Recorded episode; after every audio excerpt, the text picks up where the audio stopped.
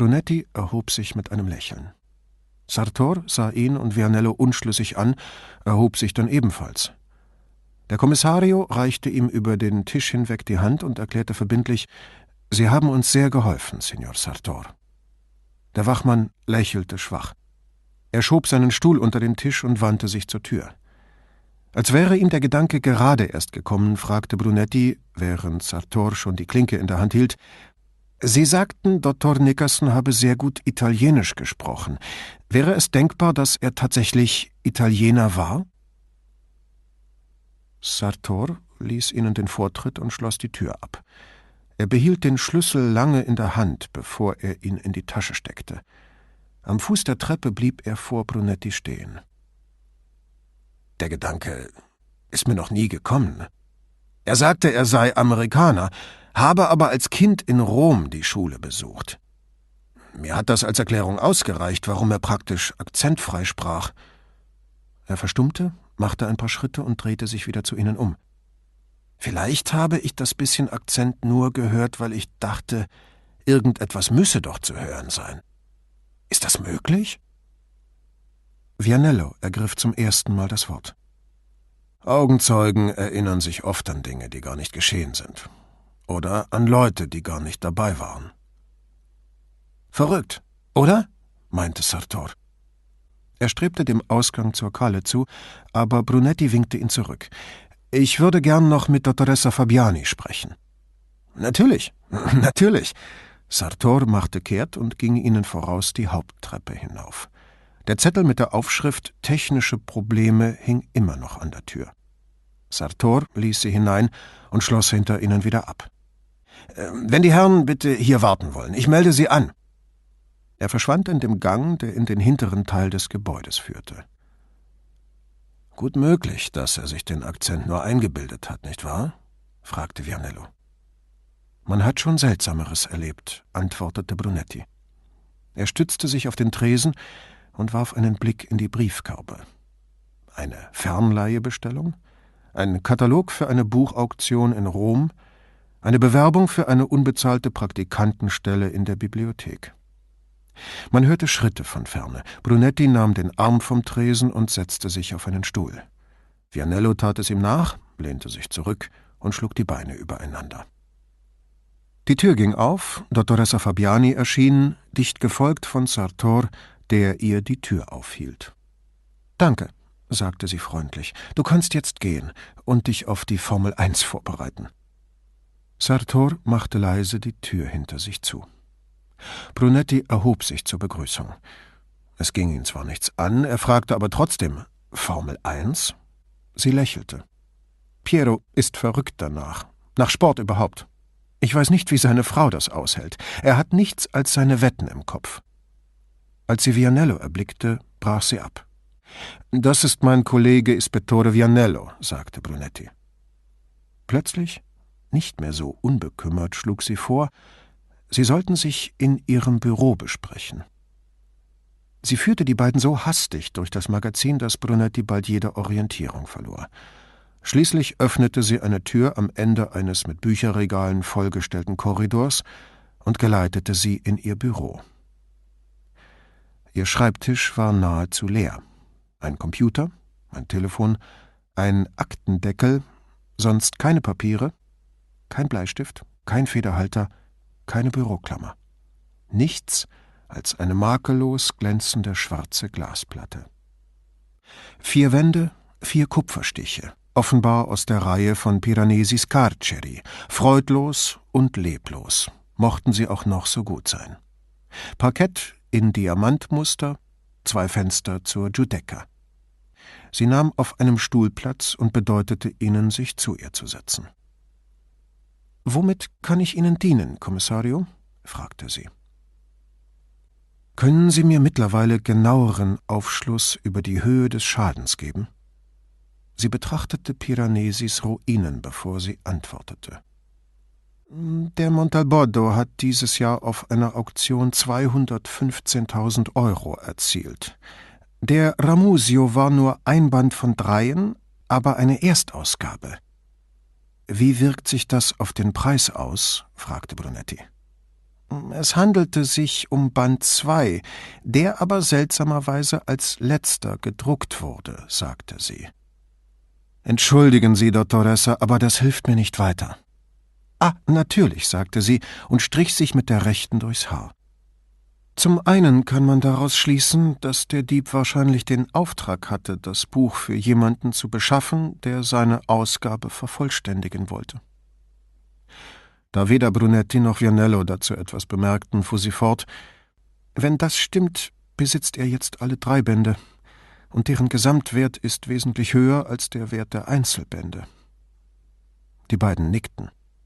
Entschuldigen Sie, Dottoressa, mischte sich Vianello mit unverhohlener Neugier ein. Aber wie wirkt sich das Fehlen eines Bandes wiederum auf die Ausgabe Ihrer Bibliothek aus? Dass ein Ispettore mitdenken konnte, schien sie zu überraschen. Gar nichts ist die mehr wert, raunzte sie, korrigierte sich aber sogleich. Nein, das ist übertrieben. Es mindert den Wert erheblich. Aber darum geht es nicht, sagte sie mit mattem Lächeln. Selbstverständlich nicht, stimmte Vianello einfühlsam zu. Sie sind eine Bibliothek, kein Buchladen. Womit Sie recht haben, meinte sie schon etwas zugänglicher. Der finanzielle Verlust ist für uns nicht das Entscheidende. Ihr Blick ruhte auf dem Piranesi an der gegenüberliegenden Wand. Aber wie war es überhaupt möglich, ein Buch aus der Bibliothek zu schmuggeln? Fragte Vianello besorgt. Wieder strich sie sich durchs Haar. Das weiß ich nicht. Die Schalter sind immer besetzt. Unten bei der modernen Sammlung und oben bei den alten Büchern. Dort werden die Taschen der Besucher kontrolliert. Brunetti fragte sich, wie gründlich diese Kontrollen wohl sein mochten, besonders bei Leuten, mit denen man vorher über die gemeinsame Begeisterung fürs Angeln geplaudert hatte. Sonst nichts? fragte Brunetti. Wir führen gerade ein System zur elektronischen Überwachung ein, sagte sie. Da sie nur verständnislose Blicke erntete, erklärte sie Computerchips. Die werden in die Rücken aller Bücher eingesetzt, zumindest hier oben bei den alten.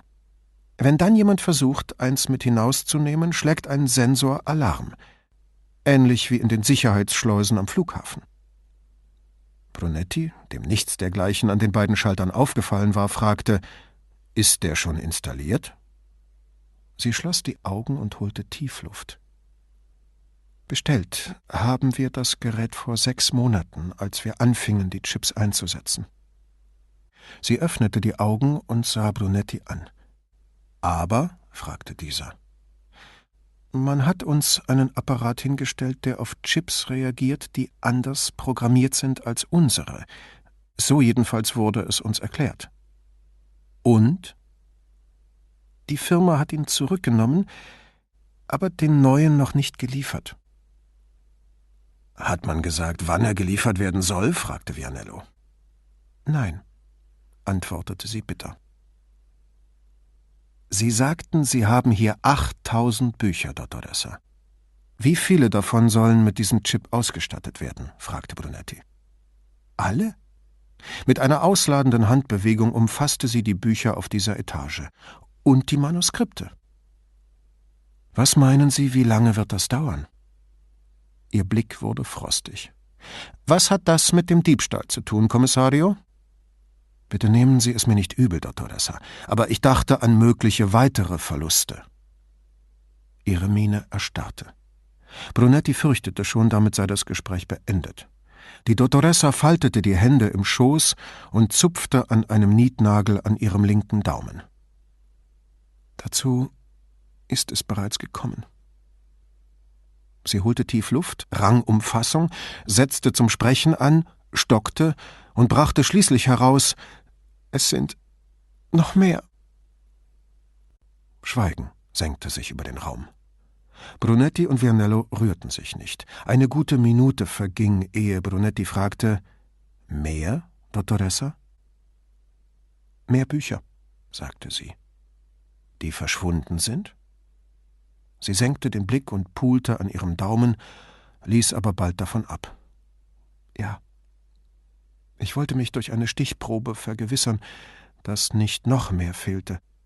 Also habe ich jede zehnte Seite der ersten hundert Katalogseiten ausgedruckt und nachgesehen, ob die dort aufgeführten Bücher entweder gerade ausgegeben oder noch im Magazin waren. Wie viele Bücher haben Sie da insgesamt überprüft? fragte Brunetti. Darüber musste sie erst einmal nachdenken, und er sah, wann ihr der Sinn der Frage aufging. Über 140, antwortete sie. Brunetti fand es sinnlos, noch mehr Zeit zu verschwenden und fragte gerade heraus, wie viele fehlen? Neun. Wieder wanderte ihr Blick zwischen den beiden hin und her. Es wird immer schlimmer, platzte sie auf einmal wütend heraus. Ich höre das von allen möglichen Kollegen, nicht nur in diesem Land. Nichts ist mehr sicher. Brunetti beobachtete, wie sie krampfhaft ihre Hände knetete. Dann aber fuhr sie ruhiger fort. Ich weiß nicht, was ich tun soll. Schließen können wir die Bibliothek nicht. Die Wissenschaftler brauchen doch unsere Bestände. Sie sah auf ihre Hände und löste sie voneinander.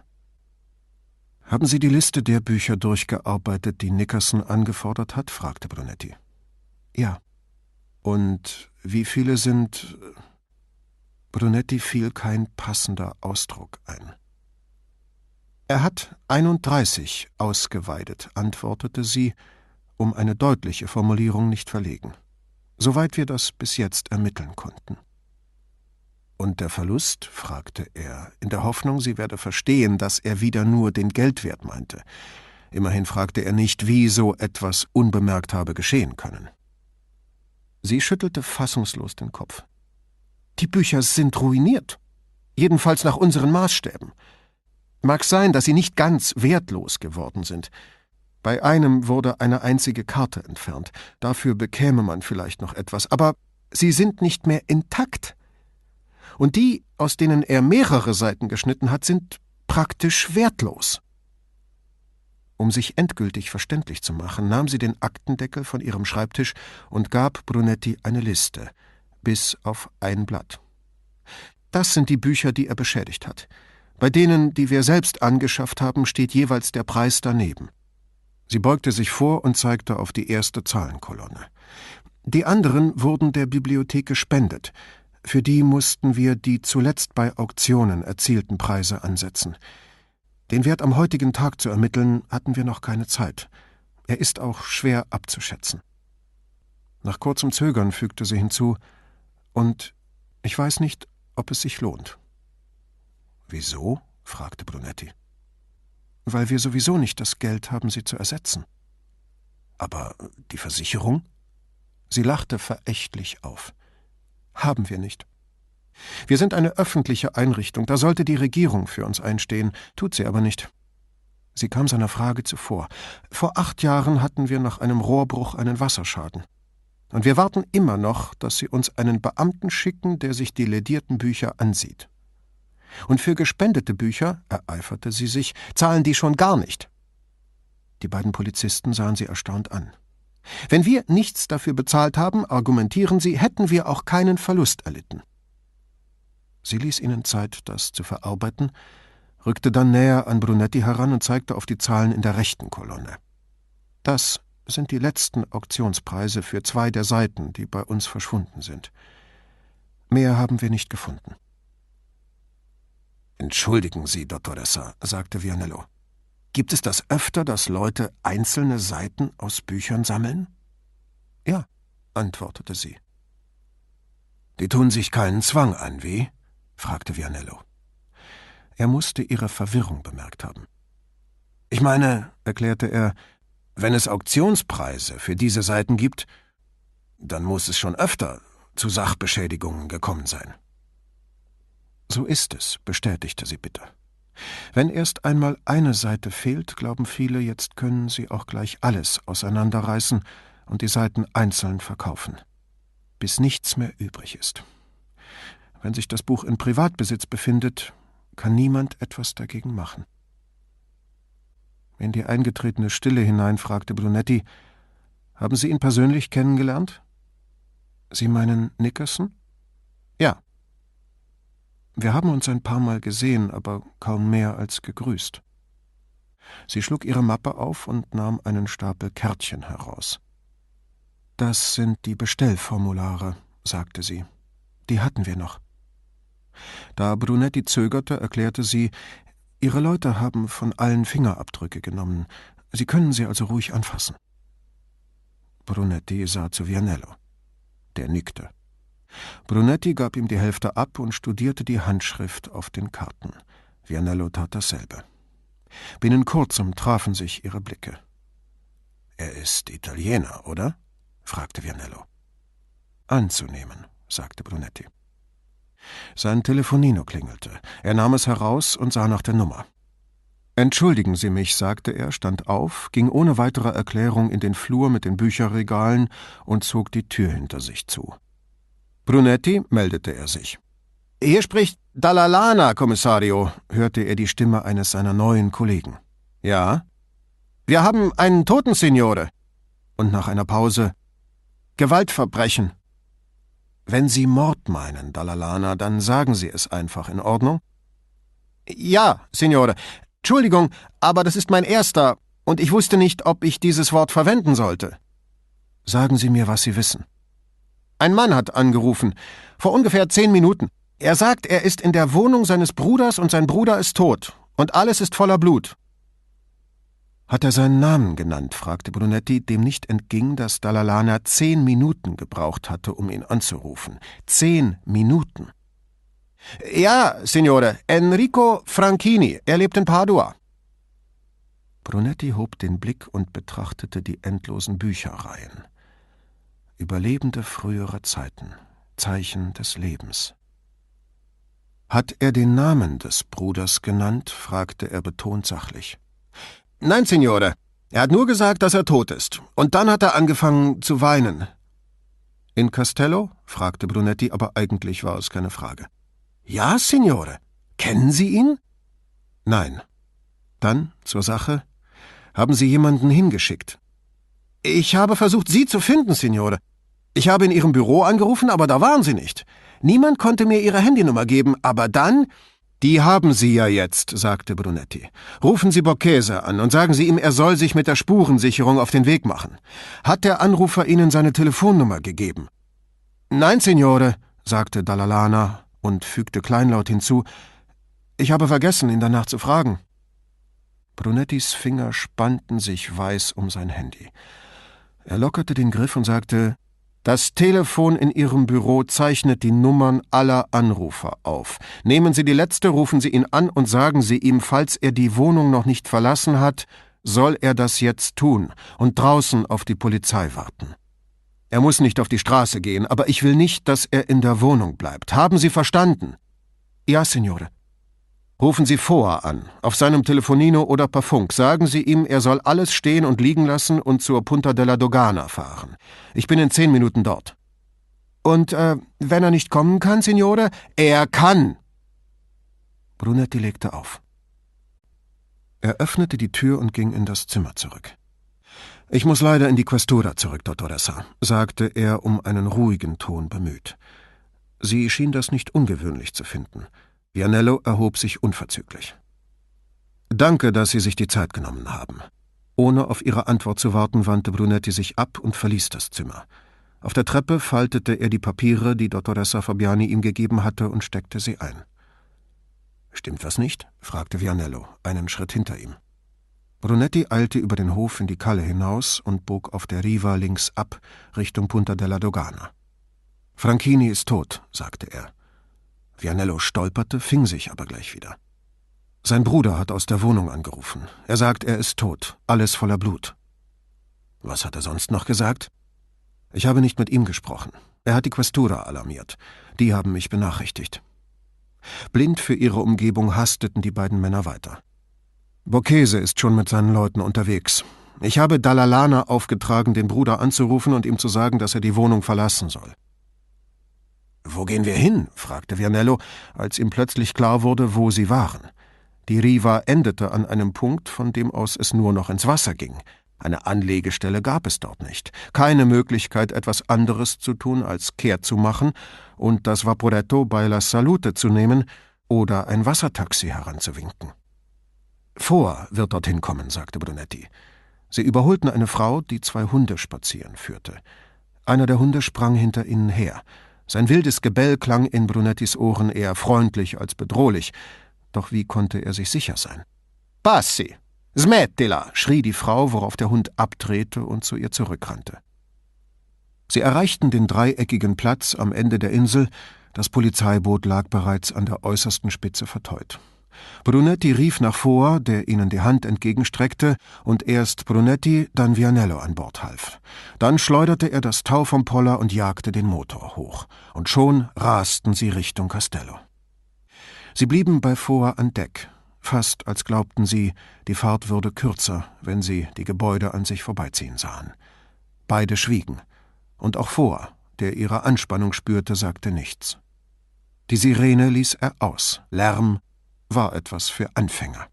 Stattdessen schaltete er das Blaulicht an und schlängelte sich mit Vollgas durch den Verkehr, bis sie in den Kanale di St. Elena einbogen. Etwas langsamer glitten sie an den dort verteuten Booten vorbei und erreichten schließlich die noch engeren Kanäle von Castello. Vor ihnen schob sich ein großes, flaches Transportboot in den Kanal, das, als vorher einmal kurz die Sirene aufheulen ließ, erschrocken den Rückwärtsgang einlegte. Im Rio di Sant'Ana fuhr vor noch vorsichtiger. Vor einer Brücke ermahnte er sie, den Kopf einzuziehen, dann ging es linke Hand noch ein Stück, und schon hielten sie hinter einem anderen Polizeiboot, das auf der rechten Seite des Kanals verteut war. Er hatte noch nicht einmal nach dem Tau gegriffen, als Brunetti und Vianello bereits ans Ufer sprangen und über den Campo eilten. Auf einer der Bänke sahen sie einen Mann, der von seiner Umgebung nichts wahrzunehmen schien. Er saß breitbeinig da, weit vorgebeugt, und starrte den Boden zwischen seinen Füßen an. In seiner linken Hand hielt er ein weißes Taschentuch. Während sie näher kamen, tupfte er sich die Augen ab, schneuzte sich, dann sank er wieder die Arme auf den Oberschenkeln in sich zusammen. Seine Schultern bebten, und man hörte ersticktes Schluchzen. Wieder betupfte der Mann sich die Augen, ohne beim Geräusch nahender Schritte auch nur den Kopf zu heben. Brunetti hörte ihn vor sich hin murmeln, dann wieder schluchzen. Seine Hände waren zu Fäusten geballt, das Taschentuch zwischen den Fingern zerknüllt. Einen Meter vor dem Mann blieb Brunetti stehen. Signor Franchini, sagte er mit normaler Stimme. Der andere murmelte weiter und trocknete sich noch einmal die Augen. Brunetti ging in die Hocke, so dass er mit dem Mann auf Augenhöhe war. Signor Franchini, sagte er, diesmal etwas lauter. Der Mann schreckte hoch, sah Brunetti an, setzte sich aufrecht, den Rücken gegen die Lehne der Bank gepresst. Brunetti hob beschwichtigend die Hand. Wir sind von der Polizei, Signore. Haben Sie keine Angst. Der Mann starrte ihn schweigend an. Er mochte Ende fünfzig sein und trug einen Straßenanzug, die Krawatte sorgfältig geknotet, als komme er direkt aus dem Büro. Das schüttere graue Haar fiel ihm in die niedrige Stirn. Seine braunen Augen über der langen, schmalen Nase waren vom Weinen verquollen. Signor Franchini? wiederholte Brunetti. Allmählich taten ihm die Knie weh. Er stützte sich mit der Hand am Boden ab und stemmte sich so vorsichtig wie möglich hoch, spürte es aber dennoch in den Knien. Können wir Ihnen irgendwie helfen? Brunetti drehte sich zu Vianello um, der ein paar Meter entfernt stehen geblieben war, und winkte ihn heran. Vianello vermied jede hastige Bewegung, während er sich zu seinem Vorgesetzten gesellte und ließ außerdem zwischen ihnen eine Lücke, damit der andere nicht dachte, es gäbe kein Entkommen. Wer sind Sie? fragte der Mann. Er schniefte, putzte sich die Nase und ließ die Hände wieder in den Schoß sinken. Ich bin Kommissario Brunetti und das ist Ispettore Vianello. Wir haben von Ihrem Bruder erfahren und sind sofort hergekommen. Er wandte sich halb ab und zeigte auf die zwei im Kanal liegenden Polizeiboote, wie zum Beweis, dass er die Wahrheit sagte. Haben Sie ihn gesehen? fragte der Mann. Brunetti schüttelte den Kopf. Nein, wir sind gerade erst angekommen. Es ist einfach entsetzlich. Sie sind sein Bruder? fragte Brunetti. Der Mann nickte. Ja, sein kleiner Bruder. Verstehe, sagte Brunetti, der an seinen eigenen älteren Bruder denken musste. Da hat man's nicht leicht, sagte Franchini. Das stimmt, die passen nie genug auf. Franchini brach ab, er staunte selbst über das, was er gesagt hatte, und presste mit beiden Händen das Taschentuch gegen die Augen. Er schluchzte einmal kurz auf und ließ die Hände wieder sinken. Darf ich mich zu Ihnen setzen? fragte Brunetti. Meine Knie sind nicht mehr so gut. Bitte, bitte, sagte Franchini und machte ihm Platz. Brunetti ließ sich ächzend nieder und streckte die Beine aus. Mit einer kleinen Kopfbewegung bedeutete er Vianello schon einmal zum Haus vorzugehen. Franchini achtete nicht darauf. Sie kommen aus Padua? fragte Brunetti beiläufig. Ja. Aldo und ich sprechen jeden Dienstagabend miteinander. Und als er gestern nicht ans Telefon ging, hielt ich es für besser herzufahren und nach dem Rechten zu sehen. Wie kamen Sie darauf, dass etwas nicht stimmen könnte? fragte Brunetti in harmlosem Ton. Weil wir seit 16 Jahren jeden Dienstagabend um neun miteinander telefoniert haben. Das leuchtet ein, sagte Brunetti mit einem Nicken. Er wandte sich wie in einem Alltagsgespräch dem Mann zu und bemerkte erst jetzt sein mächtiges Doppelkinn, das so gar nicht zu der schmächtigen Gestalt passen wollte, und seine großen Ohren. Und heute Nachmittag sind Sie angekommen? Ich musste arbeiten. Feierabend ist erst um drei. Was machen Sie denn? Ich bin Lehrer. Latein und Griechisch. In Padua. Verstehe, sagte Brunetti. Das waren meine Lieblingsfächer. Wirklich? Franchini konnte seine Freude nicht verbergen. Er drehte sich zu ihm um. Ja, sagte Brunetti. Mir hat die Präzision dieser Sprachen gefallen, besonders des Griechischen. Alles hatte seinen festen Platz. Haben Sie später damit weitergemacht? fragte Franchini. Brunetti schüttelte aufrichtig bedauernd den Kopf. Dazu war ich leider zu bequem. Ich lese die Klassiker immer noch, aber auf Italienisch. Das ist nicht dasselbe, sagte Franchini, fügte jedoch, als fürchte er die Gefühle seines Gegenübers verletzt zu haben, hastig hinzu, aber immerhin lesen Sie die Klassiker. Brunetti legte eine lange Pause ein und fragte schließlich Sind Sie und Ihr Bruder gut miteinander ausgekommen? Nach einer noch längeren Pause antwortete Franchini Ja, schränkte dann aber ein und nein. Wie ich und mein Bruder, sagte Brunetti. Was waren Ihre Gemeinsamkeiten?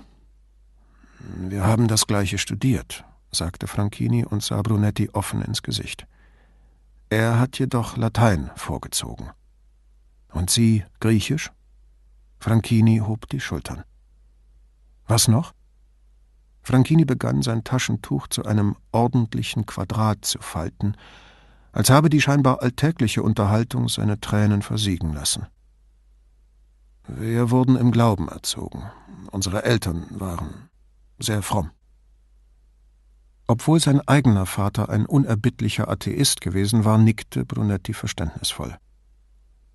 Aldo konnte mehr damit anfangen als ich. Franchini senkte den Blick. Er ist der Berufung gefolgt und Priester geworden.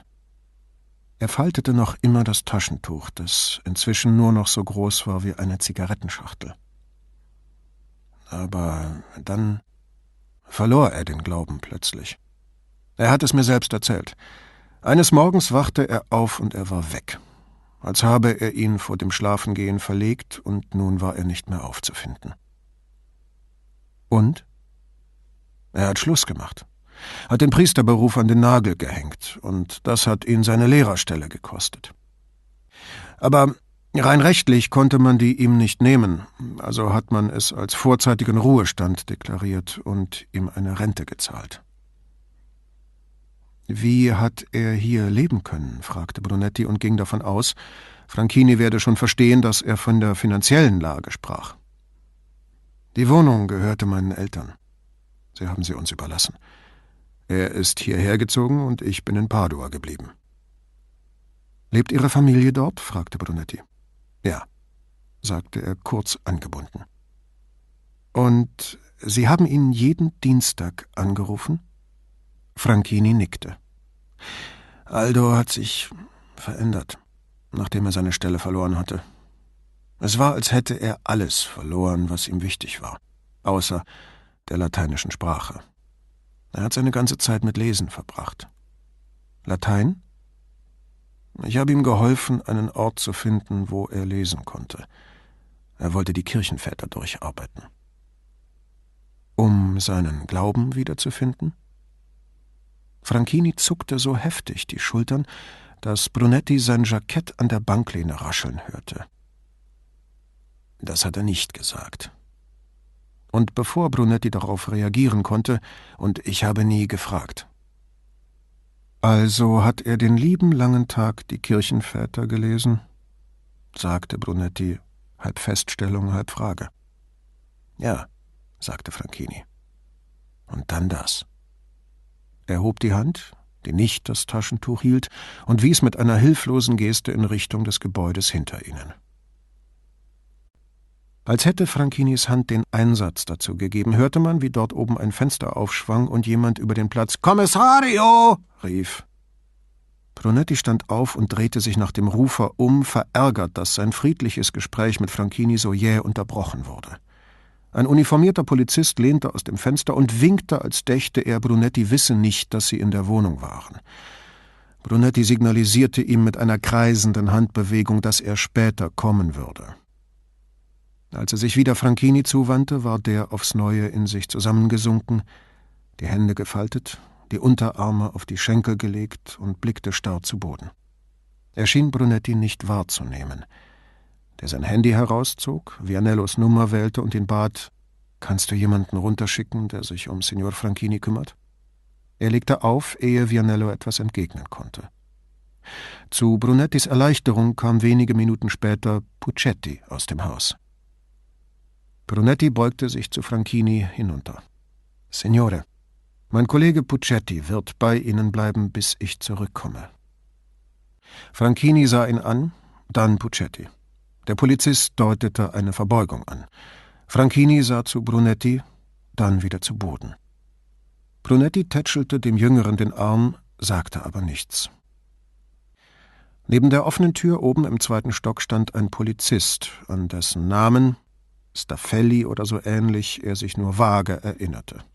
Er grüßte Brunetti, presste die Lippen zusammen und zog die Augenbrauen hoch, eine Miene, die alles bedeuten konnte, vom Staunen darüber, wozu Menschen fähig sind, bis zur Resignation angesichts des Laufs der Welt. Brunetti hob eine Hand zum Zeichen, dass er sowohl den Gruß als auch die bedenkliche Miene des anderen zur Kenntnis genommen hatte. Drinnen stand Bocchese, der Leiter der Spurensicherung, in seinem weißen Papieranzug vor einem offenen Durchgang und spähte in ein Zimmer, aus dem gelegentlich Lichtblitze drangen. Bocchese, sagte Brunetti. Der Kriminaltechniker drehte sich um, hob grüßend eine Hand und wandte sich wieder ab, als die nächste Serie greller Blitze aufleuchtete. Brunetti wollte zu ihm, doch Bocchese zischte, er solle stehen bleiben, nahm zwei durchsichtige Verpackungen aus der Tasche und warf sie Brunetti zu. Erst anziehen. Vertraut mit Boccheses Regeln ging Brunetti ins Treppenhaus. Er stützte eine Hand aufs Geländer und streifte die Hüllen über seine Schuhe, dann zog er die Plastikhandschuhe an. Er gab Staffelli die Verpackungen und ging in die Wohnung zurück. Bocchese hatte seinen Posten geräumt, so dass Brunetti sich in den Durchgang stellen konnte. Von irgendwo in der Wohnung kamen Männerstimmen, eine davon Vianellos. Zwei Techniker in weißen Anzügen schleppten ihre Kameraausrüstung auf die andere Seite des Zimmers, weg von der Leiche, die an der Wand hingestreckt lag. Das also war Tertullian, dachte er, und sah sich die überraschend kleine Gestalt auf dem Fußboden genauer an. Man hätte ihn für einen Betrunkenen halten können, der auf dem Weg ins Bett gestolpert war oder das Gleichgewicht verloren hatte und dann mit Kopf und Schulter an die Wand gelehnt liegen blieb. Diesem Anschein jedoch widersprach das viele Blut, das einen ganz anderen Gang der Ereignisse erkennen ließ. Offenbar hatte der Mann sich an der Wand hochzustemmen versucht und dabei drei blutige Abdrücke seiner rechten Hand hinterlassen, die er, schließlich tot zusammenbrechend, mit derselben Hand rot durchgestrichen hatte. Brunetti fühlte sich an die wilden Pinselstriche eines Chiraga erinnert. Eine Schulter des Toten wurde von der Wand blockiert, seine Arme waren ausgebreitet, der Kopf abgeknickt, ein Bein angewinkelt unter dem anderen. Bei dem geringsten Anzeichen von Leben wäre jedermann sofort herbeigeeilt und hätte seinen Kopf und das verdrehte Knie von der Wand befreit. Kurzes Nachdenken musste jedoch selbst den größten Optimisten davon überzeugen, dass in dieser irdischen Hülle kein Leben mehr war. Brunetti hatte das Phänomen schon öfter beobachtet, als ihm lieb war. Wie der Geist beim Verlassen des Körpers Masse und Substanz mit sich zu nehmen schien, so dass ein kleineres Wesen zurückblieb als jenes, das er bewohnt hatte. Dieser Mann war einmal jung gewesen, ein Priester, ein gläubiger Mensch, ein Leser. Übrig aber war von ihm nur ein verkeiltes Etwas mit blutverschmiertem Gesicht und einer bis unter die Achseln hochgerutschten Jacke. Die lose Sohle seines linken Schuhs klaffte feixend auf, darüber eine dunkelgraue Socke und ein Streifen käsebleicher Altmännerhaut. Einen Meter von der Leiche entfernt schwärzten zwei angetrocknete Blutlachen das Parkett. In eine war jemand getreten, und drei, teils blutige Fußabdrücke, alle von einem rechten Schuh, führten genau auf ihn zu kein Vierter. Ein Blitz flammte auf, und Brunetti wich erschrocken zurück und hob unwillkürlich die Hand. Er drehte sich zu den beiden Technikern um. Wer kommt? Wahrscheinlich Rizzardi, antwortete der größere der beiden, ohne zu erklären, warum er sich nicht sicher war. Wann sind Sie hier eingetroffen? fragte Brunetti. Der Mann schob mit der Kante einer behandschuhten Hand den Ärmel seines weißen Anzugs hoch. Vor ungefähr zwanzig Minuten. Was haben Sie sonst noch gefunden? fragte Brunetti. Er war im Zimmer nebenan, mischte der zweite sich ein und rückte das Stativ mit der Kamera ein wenig zur Seite. Wie kommen Sie darauf? Der Mann machte ein paar Fotos. Brunetti, inzwischen an das Blitzlicht gewöhnt, hob erst gar nicht die Hand vor die Augen. Der Techniker schob die Kamera noch weiter zur Seite. Werfen Sie mal einen Blick hinein, Kommissario, sagte er und zeigte auf die Tür zu seiner Linken. Dann sehen Sie schon, was ich meine. Brunetti spähte aufmerksam in das Zimmer, um mehr zu erfahren. In einer Ecke stand ein dunkelgrüner Kordsamtsessel, dahinter eine Leselampe mit weißem Glasschirm. Neben dem Sessel ein runder Tisch mit einer kleineren Lampe. Beide Lampen waren an, und neben der auf dem Tisch lag mit der Schriftseite nach unten ein aufgeschlagenes Buch als habe der Mann, der darin gelesen hatte, es nur kurz beiseite gelegt, um ans Telefon oder an die Wohnungstür zu gehen. Hinter dem Sessel stand ein großes, randvoll gefülltes Bücherregal. Durch die dünne Wand hörte Brunetti die Männerstimmen aus einem der anderen Zimmer. Es waren Vianello und Bocchese. Sie nehmen doch in allen Zimmern Abdrücke? hörte er Vianello fragen. Selbstverständlich, antwortete Bocchese, aber dann gingen sie offenbar weiter, denn plötzlich wurden ihre Stimmen undeutlich. Brunetti ging in das erste Zimmer zurück, in dem gerade Dottor Rizzardi aufgetaucht war. Sie begrüßten sich wortlos. Der Pathologe, groß und schlank, die Haare grauer als bei ihrer letzten Begegnung, sah zu Brunetti hinüber, wandte seine Aufmerksamkeit dann aber den sterblichen Überresten von Franchini zu. Rizzardi trug bereits Plastikschuhe, Jetzt zog er noch den zweiten Handschuh an und näherte sich der Leiche. Er blieb eine Weile vor ihr stehen, und Brunetti fragte sich, ob er womöglich für die Seele des Mannes betete oder ihm eine friedliche Reise ins Jenseits wünschte, bis ihm einfiel, dass Rizzardi einmal gesagt hatte, an ein Jenseits könne er nach dem, was er im Diesseits schon alles gesehen habe, nicht mehr glauben. Der Pathologe ließ sich auf ein Knie nieder, beugte sich über den Toten, griff nach dem Handgelenk und fühlte der guten Ordnung halber nach dem Puls. Brunetti ertrug den Anblick nicht.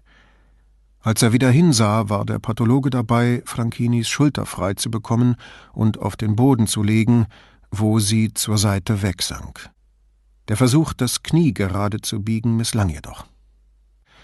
Rizzardi richtete sich halb auf machte gebückt zwei Schritte und kniete neben dem Kopf des Leichnams nieder, den er etwas zur Seite drehte, um den Hinterkopf genauer in Augenschein zu nehmen.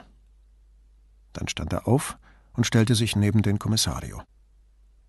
Was ist passiert? fragte Brunetti. Jemand hat ihn getreten, mit schweren Schuhen oder Stiefeln. Am Kopf? fragte Brunetti. Ja, das war die Todesursache. Aber auch ins Gesicht. Seine rechte Wange ist fast komplett aufgeplatzt und mindestens vier Zähne sind herausgebrochen. Aber getötet haben ihn die Tritte gegen den Hinterkopf. Er wies auf die Wand hinter ihnen. Er hat versucht aufzustehen, weiß der Himmel wie, konnte aber nicht. Oder der andere hat ihn zu Boden gerissen. Einen alten Mann, entfuhr es Brunetti.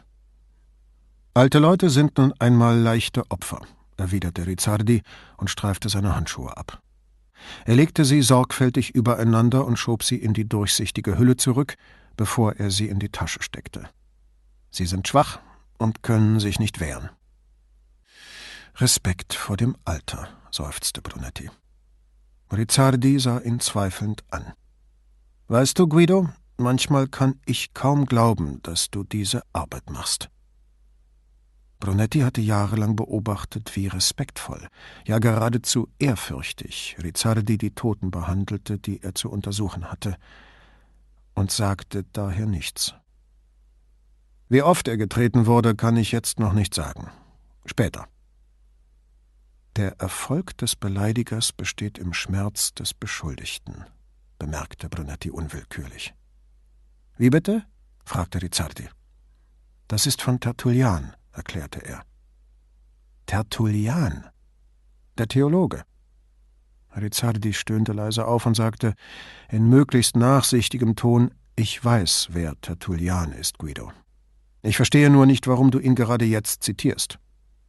Weil er so genannt wurde, sagte Brunetti und wies auf den Toten.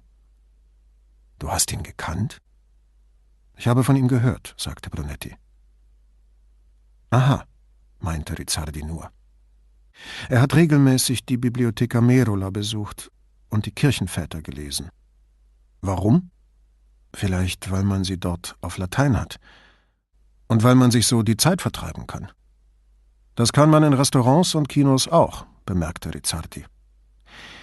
Er war früher Priester, erklärte Brunetti.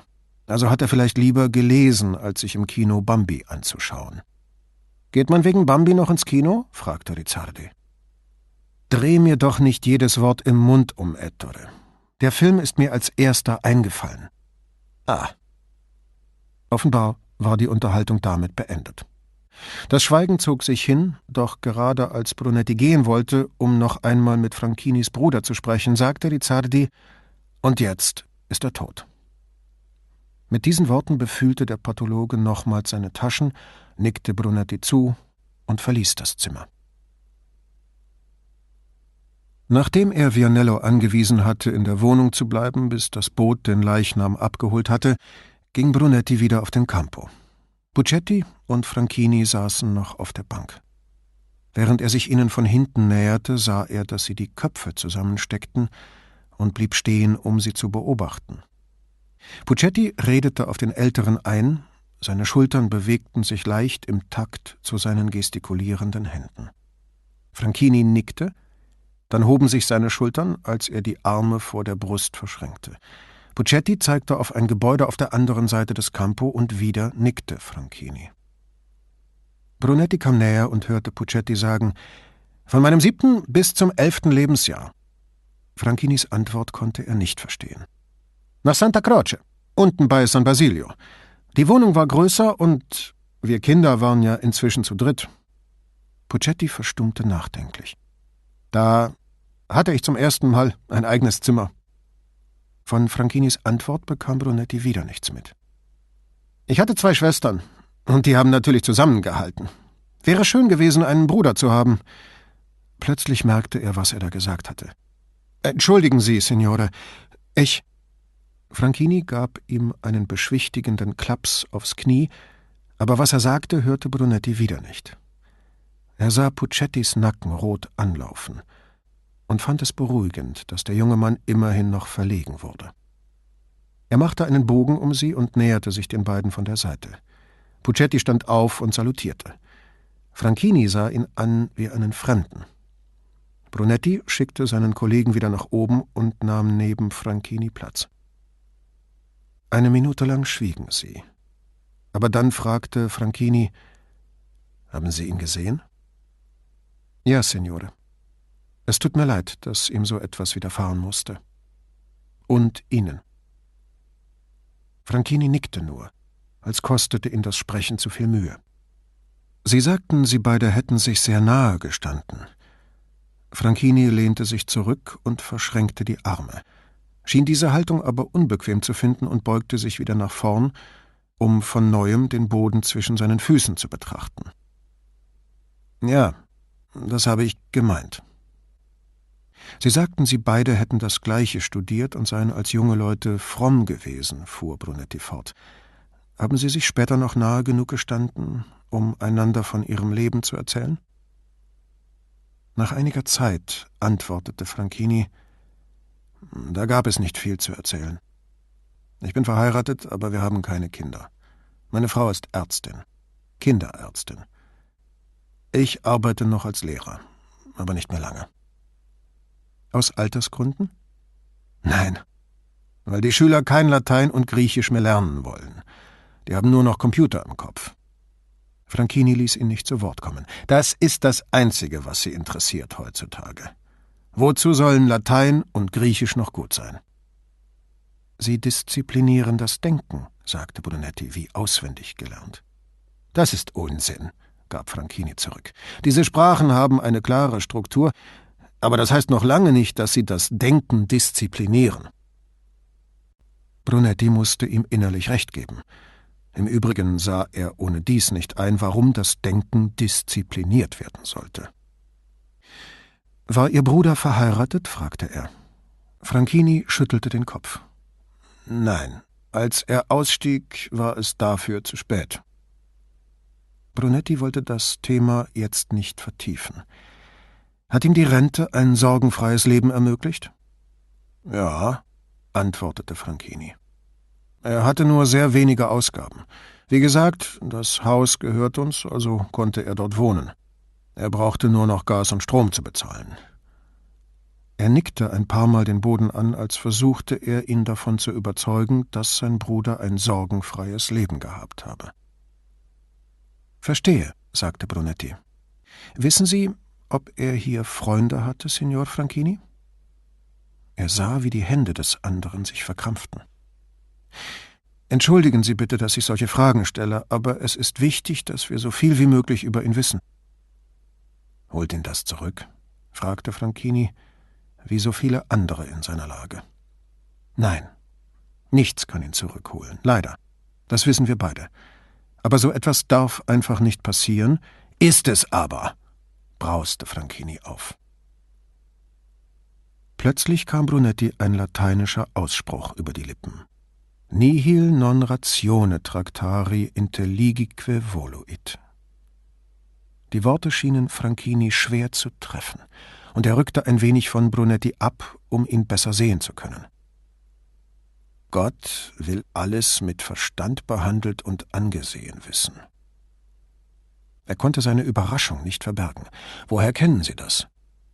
Das habe ich vor vielen Jahren in der Schule gelernt, und wie Sie sehen, habe ich es nicht vergessen. Und? Glauben Sie daran? Brunetti schüttelte den Kopf. Wir bekommen von viel zu vielen Leuten gesagt, was Gott wünscht oder im Sinn hat. Ich bin mir da nicht so sicher. Aber Sie haben es zitiert. Wollten Sie damit sagen, dass wir uns immer noch an Tertullian zu halten haben? Ich weiß nicht, warum ich das gesagt habe, Signor Franchini. Entschuldigen Sie, wenn ich Sie damit gekränkt habe. Der andere lächelte. Nicht doch. Es hat mich nur überrascht, nicht gekränkt. Ich kenne das sonst nur von Aldo. Der hat ständig solche Sprüche zitiert, nicht nur von Tertullian, auch von Cyprian und Ambrosius. Er hatte für alles ein Zitat auf Lager, schloss er und musste sich wieder einmal die Augen abtupfen.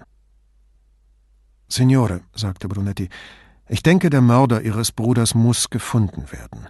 Nicht, weil Gott es will, sondern weil Unrecht bestraft werden muss. Warum? fragte Franchini lakonisch. Darum. Das ist kein Grund, sagte Franchini. Für mich schon, erwiderte Brunetti. Franchini sah ihn prüfend an, dann lehnte er sich zurück, breitete die Arme aus und saß so entspannt da wie jemand, der in aller Muße ein Sonnenbad nimmt. Sagen Sie mir bitte, was Sie über Ihren Bruder wissen, Signore. Franchini legte den Kopf nach hinten, so dass ihm die Sonne ins Gesicht schien. Mein Bruder war ein Dieb und Erpresser. Und er war ein Lügner und Betrüger.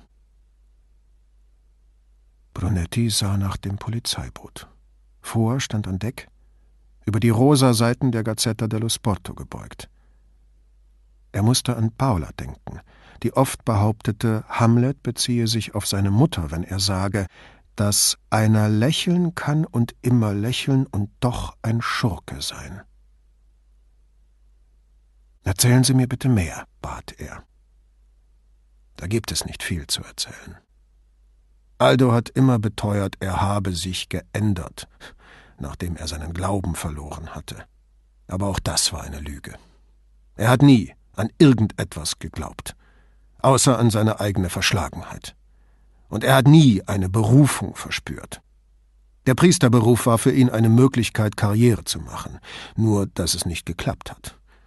Und schließlich ist er als Lateinlehrer an einem Internat gelandet, aus der Traum vom Bischof, mit Tausenden von Untertanen. Das hat er angestrebt? Franchini hob den Kopf und sah Brunetti an. Ich habe ihn nie gefragt. Und ich denke, er hätte es selbst nicht sagen können. Er hat sich eingebildet, als Priester könne er es in der Welt zu etwas bringen. Deswegen hat er diesen Weg eingeschlagen. Brunetti wollte jetzt keine Debatte darüber anfangen, was es hieß, es in der Welt zu etwas zu bringen.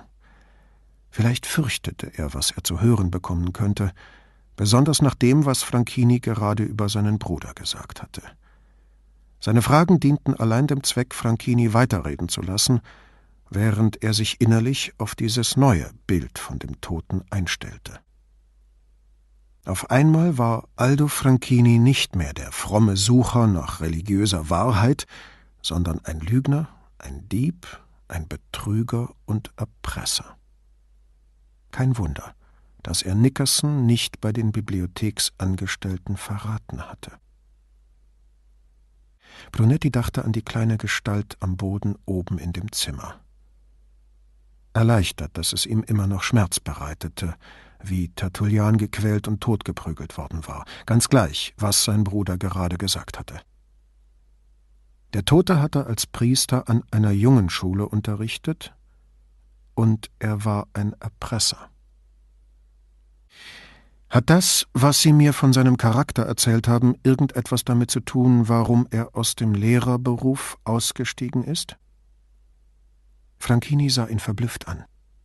Brunetti beobachtete, wie er sich zusammenzureimen versuchte, was Brunetti auf diese Frage gebracht haben könnte. Ja, und dann, es liegt doch auf der Hand, oder? Hat er Ihnen das gesagt? Nein. Er hat mir nie die Wahrheit gesagt. Niemals. Wie haben Sie es dann erfahren? Die Welt, in der wir leben, ist klein. Lehrer für alte Sprachen gibt es nicht viele. Ich kannte seinen Nachfolger an der Schule, der war kein Priester. Und er hat mir erzählt, was passiert war. Und? Was war passiert? Aldo hat zwei von den Priestern erpresst. Ach, stöhnte Brunetti. Bitte etwas genauer. Einer der Jungen hat schließlich seinen Eltern von den Priestern erzählt und die haben die Polizei verständigt. Franchini verstummte Offenbar ließ er die Ereignisse noch einmal vor seinem inneren Auge vorbeiziehen. Brunetti suchte in seinem Gedächtnis nach Vorfällen, die sich in den letzten Jahren in Vicenza zugetragen hatten, fand aber nichts. Auch nicht weiter verwunderlich, da über die Festnahme von Priestern selten öffentlich berichtet wurde. Die beiden wurden verhaftet, die Priester. Und da haben Sie Ihrem Vorgesetzten von der Erpressung erzählt. Hat der es der Polizei gemeldet? Das glaube ich nicht. Aldo ist nichts passiert. Franchini starrte wieder den Boden an, stieß mit dem Fuß eine Zigarettenkippe weg. Das ist schon sehr merkwürdig. Eine Zeit lang habe ich mich damit getröstet, dass er sie nur erpresst hat. Dass er selbst, also den Jungen, nichts angetan habe. Er sah auf, lächelte Brunetti grimmig an und ließ den Kopf wieder sinken. Aber das bedeutete ja, dass ich Erpressung nicht so schlimm fand. Er ließ ihnen beiden Zeit darüber nachzudenken und erklärte plötzlich, als Kind war ich so stolz auf ihn. Er hat seine Arbeit verloren, sagte Brunetti, als von Franchini nichts mehr kam. Ja.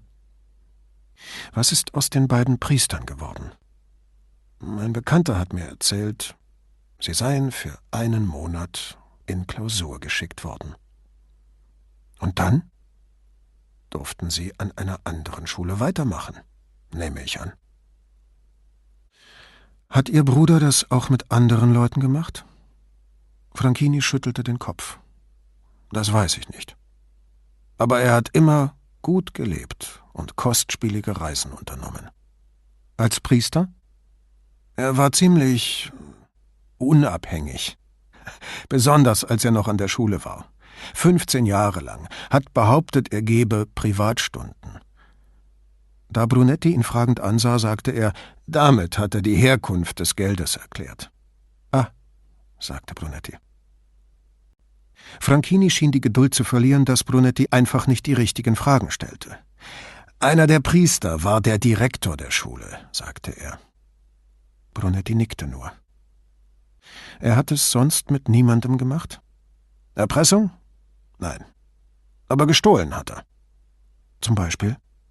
Gegenstände aus dem Haus unserer Eltern. Was genau? Wir hatten vier alte Gemälde, seit Generationen in Familienbesitz. Als meine Eltern starben und Aldo in das Haus zog, waren die Bilder noch da. Jetzt sind sie weg. Franchini kam Brunettis Frage zuvor. Nein, das habe ich nicht erst heute entdeckt. Dass sie weg sind. Schon vor Jahren. Wann denn genau? Vor zwei Jahren. Da hatte er ein Jahr in dem Haus gewohnt. Sie waren alle weg. Haben Sie ihn darauf angesprochen? Franchini hob seufzend die Schultern.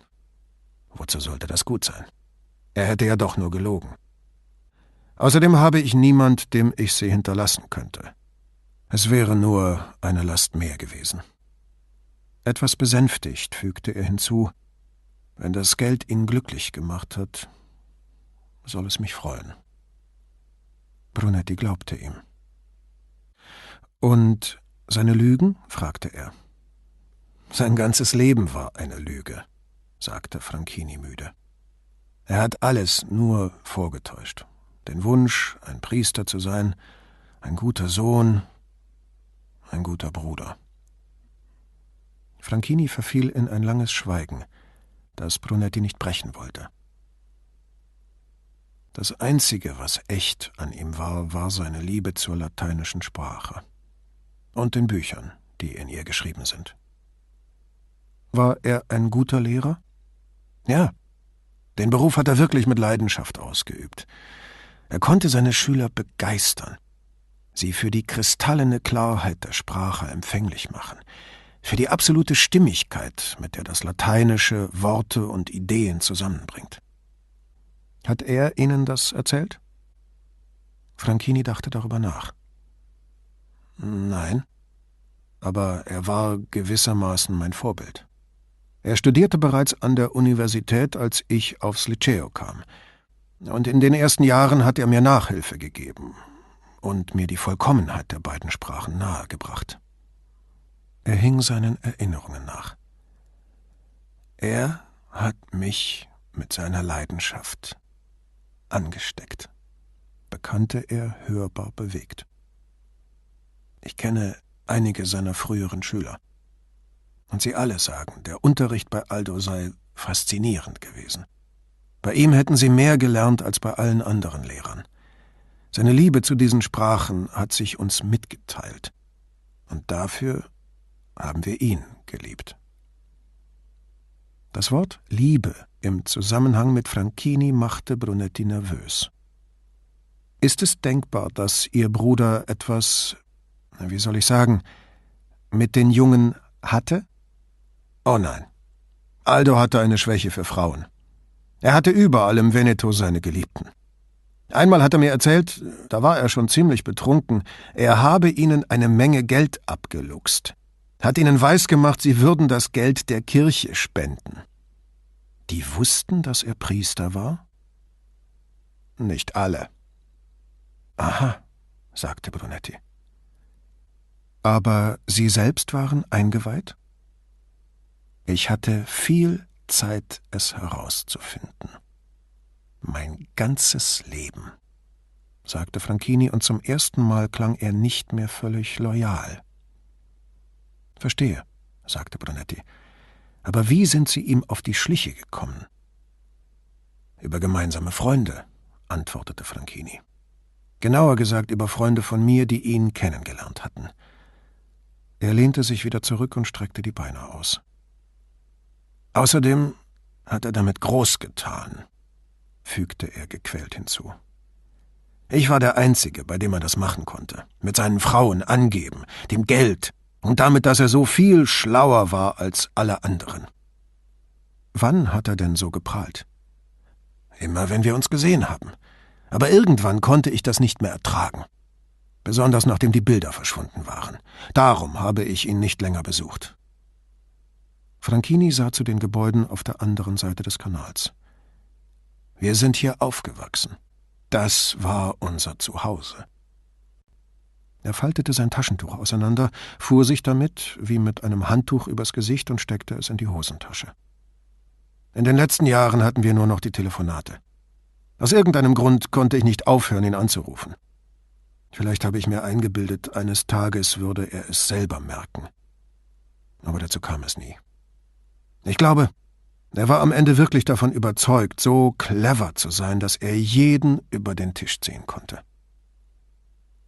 Er betrachtete die Häuser gegenüber und umfing sie mit einer Handbewegung. Dieser junge Polizist hat gesagt, er sei hier aufgewachsen. Dann, mit tonloser Stimme, es ist immer noch eine gute Gegend. Er richtete sich auf und klopfte sich auf die Schenkel, eine Geste, die so etwas wie Tatendrang ausdrücken sollte. Was habe ich jetzt zu tun? Ich fürchte, Sie werden ihn identifizieren müssen, sagte Brunetti. Franchini sah ihn entsetzt an. Ich weiß nicht, ob ich den Anblick noch einmal ertrage. Unwillkürlich schossen ihm Tränen in die Augen. Es muss sein, Signor Franchini. Tut mir leid, so sind die Vorschriften. Sie müssen ihn identifizieren. Franchini ließ sich gegen die Lehne sinken und schüttelte den Kopf. Ich glaube nicht, dass ich das kann. Ehrlich. Angesichts seiner Tränen gab Brunetti nach. Eigentlich ist es ausreichend, wenn Sie Dottor Rizzardi im Krankenhaus aufsuchen und die Papiere dort unterschreiben. Ich rede mit dem Arzt. Es wird nicht nötig sein, dass Sie ihn noch einmal sehen. Dann fiel ihm noch ein, das können Sie auch morgen oder übermorgen erledigen. Wenn Sie uns sagen, wann Ihr Zug aus Padua ankommt, wird Puccetti, der junge Mann, mit dem Sie vorhin gesprochen haben, Sie mit einem Boot vom Bahnhof abholen. Er brachte es nicht über sich, Franchini darauf hinzuweisen, dass Dottor Rizzardi ihn im Leichensaal erwarten würde. Puccetti wird sie in die Praxis begleiten. Franchinis Miene entspannte sich. Dann äh, kann ich jetzt gehen? Er stand erleichtert auf. Ja, das können Sie, sagte Brunetti, erhob sich ebenfalls und legte dem Älteren eine Hand auf den Arm. Das Boot wird Sie zum Bahnhof bringen, Signore. Franchini sah sich zögernd um, das Boot ignorierte er. So ein schöner Tag. Ich könnte zu Fuß gehen, meinte er. Das stimmt, aber zum Bahnhof ist es ziemlich weit und das Boot bringt sie bequem hin. Brunetti gab Franchinis Arm frei und zeigte noch einmal einladend in Richtung vor.